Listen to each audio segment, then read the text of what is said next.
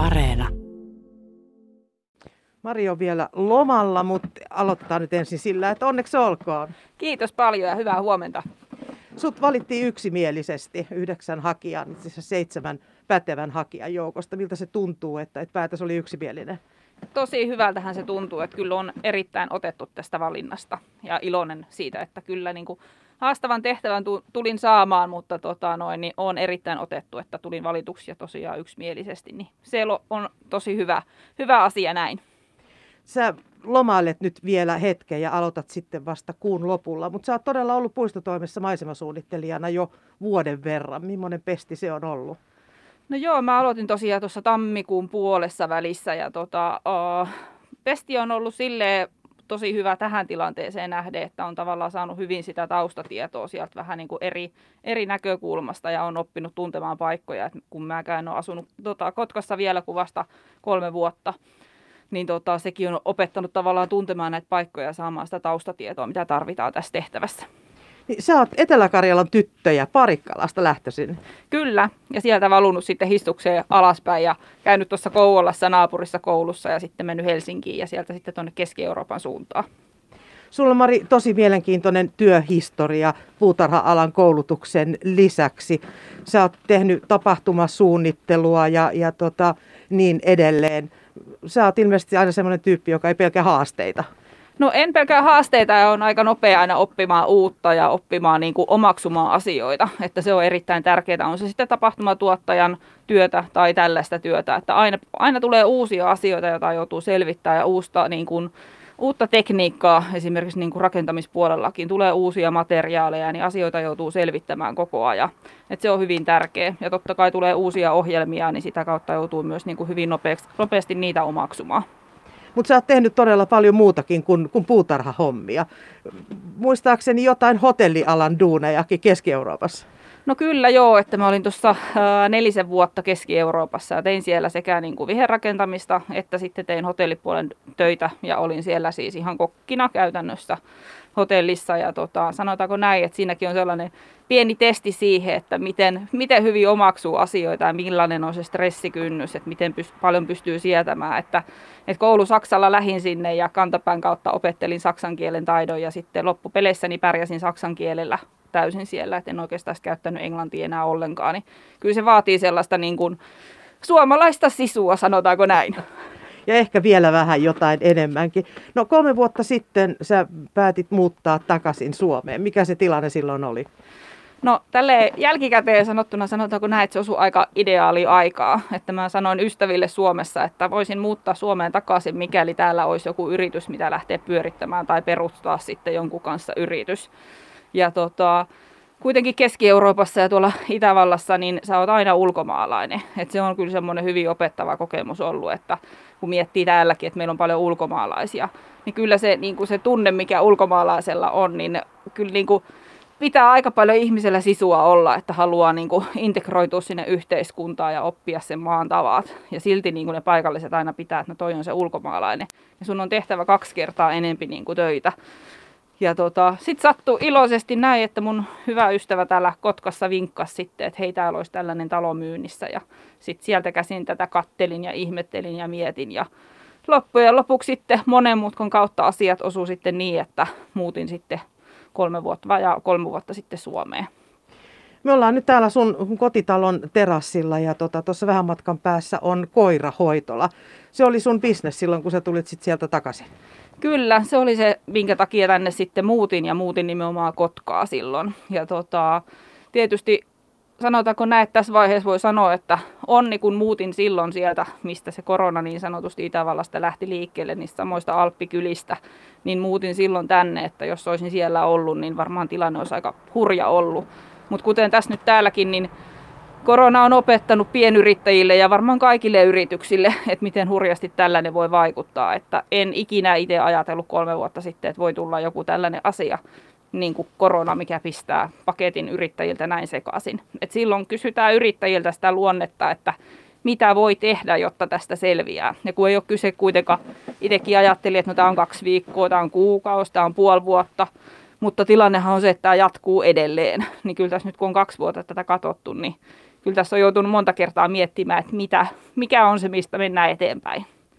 Ja sitten kun, kun koirahoitola hiljeni koronan myötä, niin, niin se, sulla oli plakkarissa sitten toinen, toinen duuni ja, ja tota, menit kaupungin puistotoimeen töihin. Niin Mari, sun toimipaikkas tulee olemaan kaupungin talolla eikä siellä puistotoimessa. Aiheuttaako se ongelmia? No ei se oikeastaan ongelmia aiheuta. Tietysti se on niin kuin aikamoinen muutos siihen toimintatapaan, mitä on aikaisemmin ollut, mutta tota, palaverejä voidaan pitää molemmissa suunnissa ja sitten taas niin kuin mulle on siitä aika paljon hyötyä, että mä oon siellä kaupungintalon päässä, että silloin mulla on niin kuin ne kaavoituspuolen ja se rakennusvalvonnan ja tämän tyyppisten asioiden niin kuin yhdessä olo on paljon lähempänä. että toivon mukaan se auttaa sitä kautta sitten myöskin asioita. Mutta toimintatavan muutoshan se on. Kun sä oot nyt tehnyt maisemasuunnittelua, niin tuleeko susta nyt byrokraatti? No joo, maisemasuunnittelijakin on joutuu olemaan kyllä byrokraatti, että kyllähän se meidän toiminnassa on sitä, että se varsinainen suunnittelutyö, mitä sitten oikeasti kerkee tekemään koneella ja piirtämään, niin onhan se hyvin pientä verrattuna siihen kaikkeen, mitä muuta me tehdään. Että kyllä mä oon karkeasti sanonut, että varmaan jos 10 prosenttia työajasta menee siihen oikeasti, että pystyy piirtämään, niin se on hyvä. Että kyllähän meillä on paljon palavereja ja paljon selvitettäviä asioita, mutta se on osaltaan myöskin sitä suunnittelutyötä. No mä lueskelin työn kuvaa, mikä sulle oli laitettu, tai siis ylipäätään kaupungin puutarhurille on laitettu, ja se on valtavan laaja. Moni ei varmaan tiedäkään, mitä kaikkea siihen kuuluu. Siinä on muun muassa ilmastonmuutoksen torjuntaa ja kaupunkistrategiaa, tämän kaiken muun suunnittelun ja, ja ylläpidon lisäksi. Miltä tämä kakku tuntuu?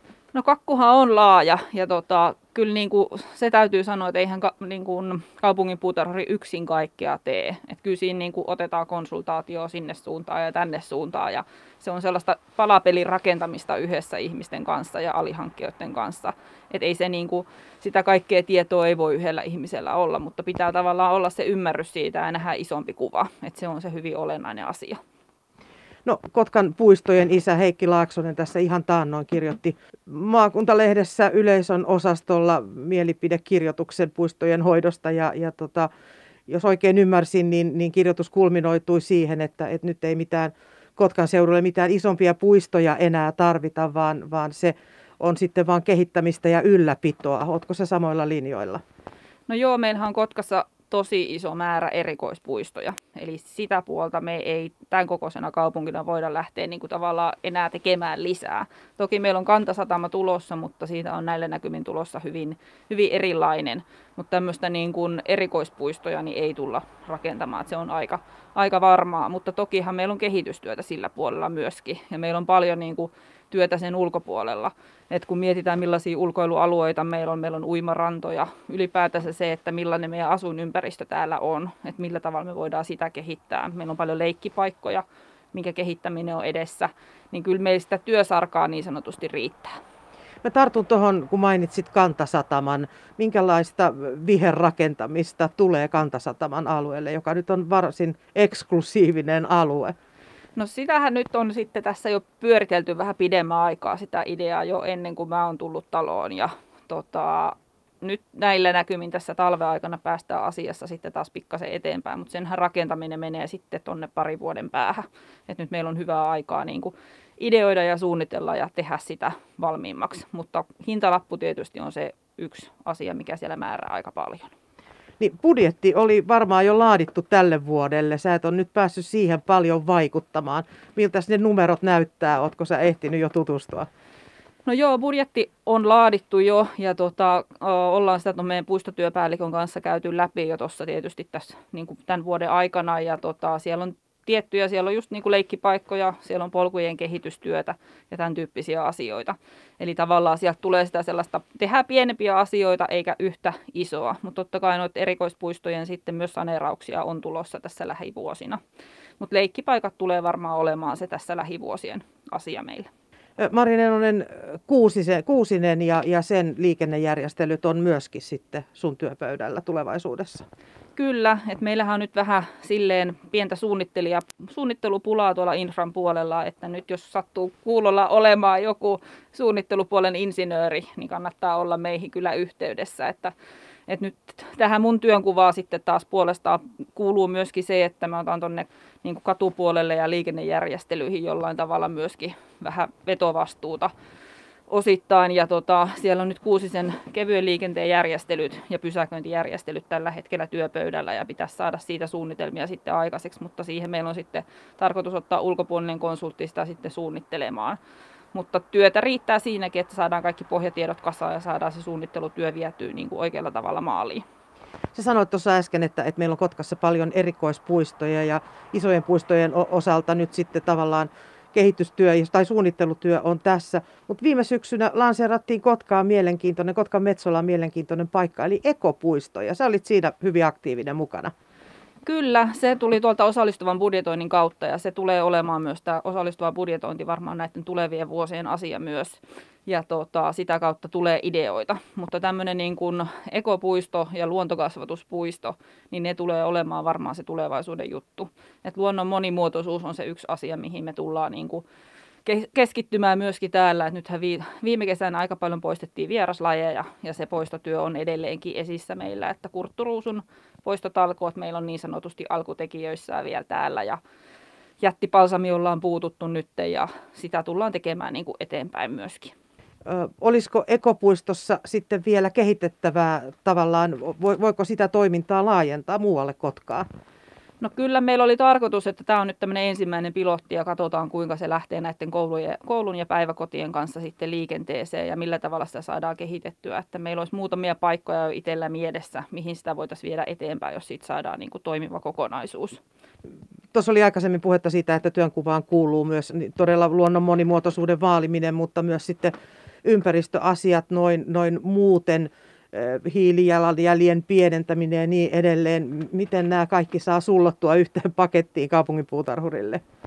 Kyllä siinä niin kuin riittää tekemistä, mutta sanotaanko näin, että pienistä asioista pitää lähteä. Et se oikeastaan niin kuin, paljonhan me tehdään yhteistyötä puistotoimen kanssa ja se niin kuin mikä sieltä suunnasta nousee tällä hetkellä, niin me tällä hetkellä katsotaan sitä, että onko siellä resursseja meillä riittävästi.